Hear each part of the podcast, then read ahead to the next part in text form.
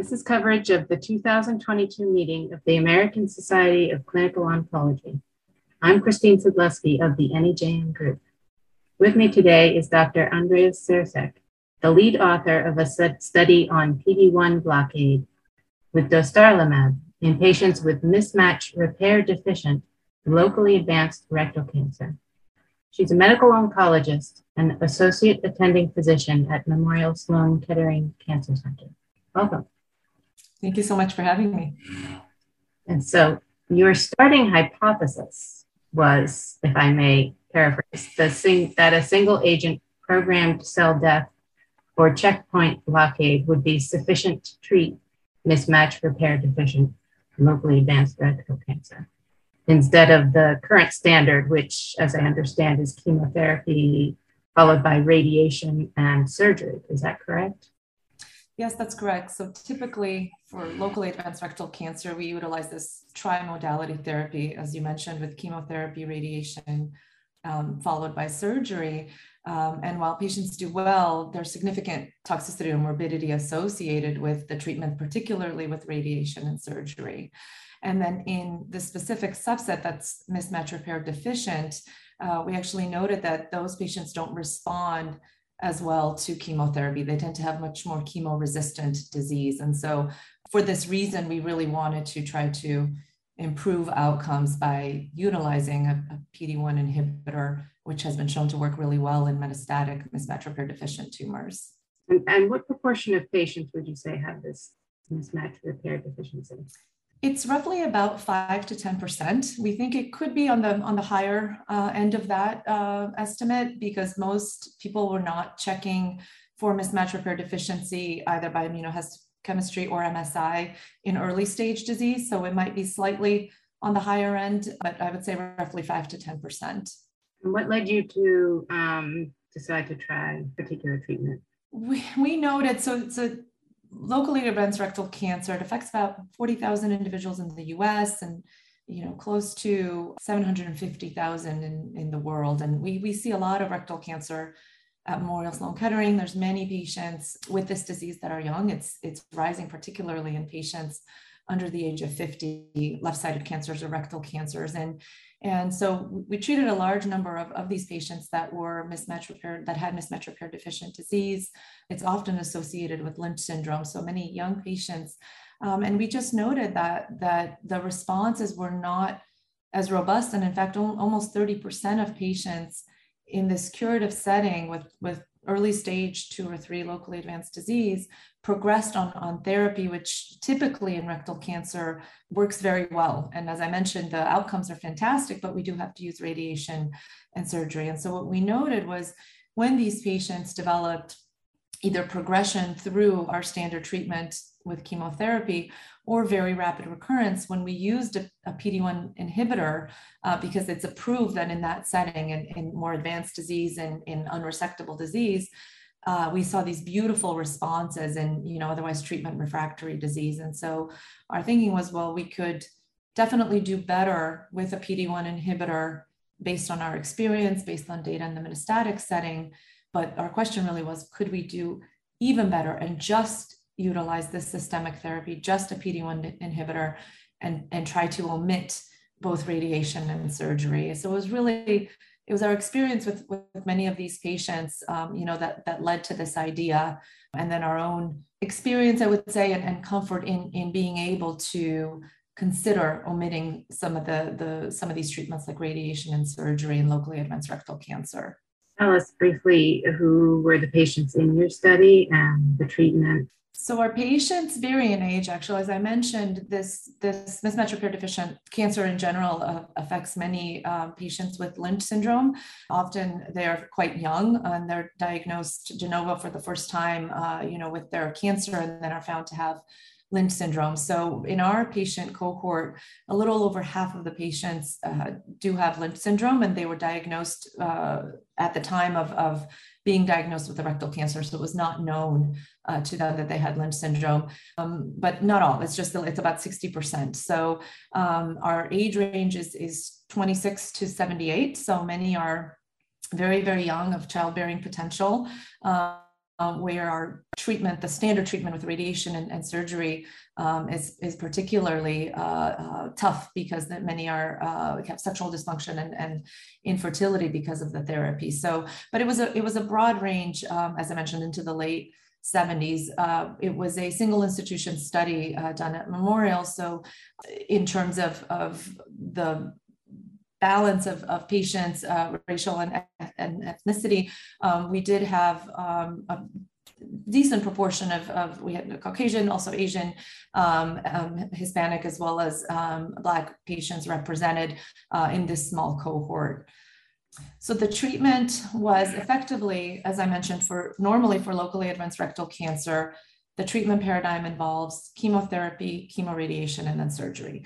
And we designed a study so that we effectively swapped out the chemotherapy, replaced it with a PD-1 inhibitor, dostarlimab, and that was given for six months. The patients were followed very closely on treatment because, again, this was curative intent. So we didn't want to miss progression or something like that where we would have to go then to standard of care. So the patients had an evaluation at baseline with an endoscopic exam, so examination of the actual rectal tumor endoscopically, a rectal MRI, as well as a PET CT.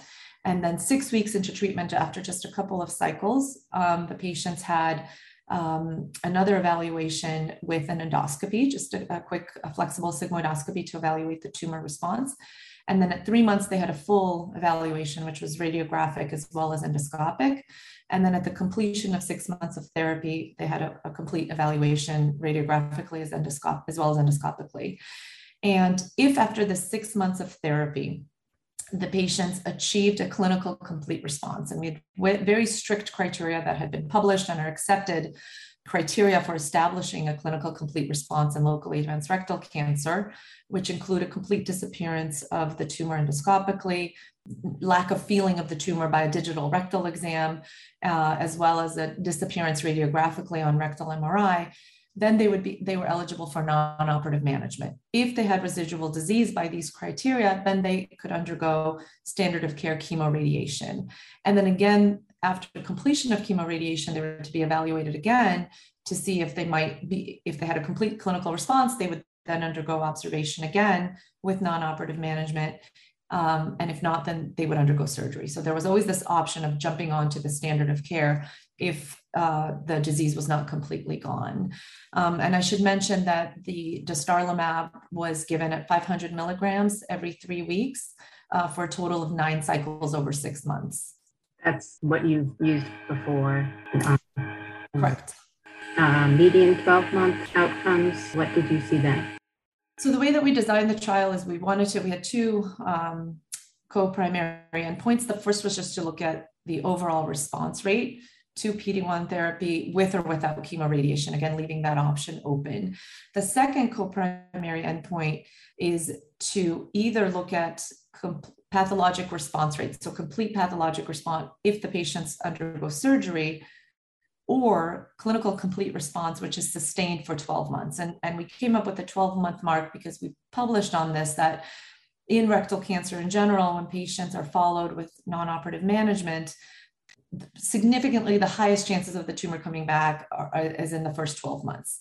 Um, and so we felt that that was equivalent to a pathologic uh, complete response. And so we reported uh, the data in the manuscript and, and um, in the uh, oral uh, late breaking abstract presentation because we met the first primary endpoint of, of overall response. What is the next step in your research? So, you know, the most exciting thing is that that we saw 100% of the patients. So every single patient that has completed six months of therapy has had a clinical complete response.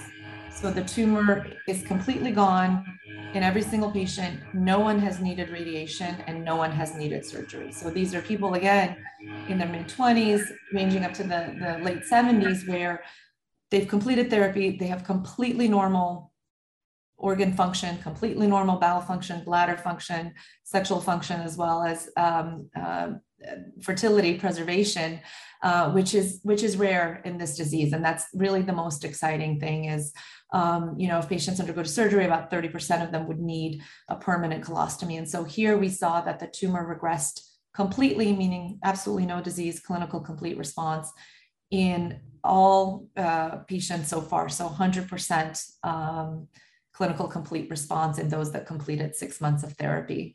Um, so the next is, is obviously incredibly exciting. I think this is, you know, the, the, the trial is continuing. We've met, as I, as I mentioned, our, our first uh, co-primary endpoint. We do need to look at the durability of response. I think that will be critical. Several of our patients are now uh, greater than two years out. Uh, and so that is, uh, and have, no one has had any signs of disease recurrence and they're followed quite closely. And so that's very encouraging. But we need to make sure, of course, that that, that durability um, of response uh, is there. And, and then we will continue uh, enrollment and, and trial expansion. And, and hopefully, uh, if we continue to see such um, robust responses, I think this, this would be a, a, appropriate treatment for for this uh, subset of patients with mismatch repair deficient locally advanced rectal cancer to utilize PD-1 therapy early on. I really believe that it should be all patients with uh, certainly all patients with mismatch repair deficient or MSI locally advanced rectal cancer. I think that's where we've clearly showed it. Another area that, that we're now studying is can we apply this to all early stage mismatch repair deficient tumors? So beyond just rectal cancer, for uh, in areas where um, curative intent surgery requires radiation and surgery, which it often almost always does. So things like gastric cancer, pancreas cancer, um, GU cancers. Can we take this into other tumor types and uh, and we are actively um, already investigating that, and I think that will have a a huge impact potentially to expand this uh, beyond just uh, locally advanced rectal cancer uh, in, uh, and apply it to all uh, solid tumors with mismatch repair deficient uh, cancer. So, is there anything else you think clinicians should know about this study? I, I think for clinicians, a critical thing to think to, to note is that all patients with early stage disease should have immunohistochemistry testing of mismatch repair proteins uh, because this therapy may be an option on a clinical trial or, or potentially um, in the future as, as standard of care. I think the responses are robust enough, uh, you know, to suggest that certainly that's important. Um, and I, I believe that that really this is this is the the best treatment, uh, you know, for this disease is is utilizing um, immunotherapy and it, appears uh, for us with with the single agent uh, no need for for double uh, checkpoint inhibitors which can have increased toxicity if we're able to achieve this um, with with the single agent uh, um, dostarlimab or, or single agent PD-1 blockade. So I think those are things that are that are very important in mind but I can't um, stress enough the importance of of checking for mismatch repair deficiency, even in early stage disease, for, for therapeutic implications as well as implications of potential uh, genetic predisposition like Lynch syndrome.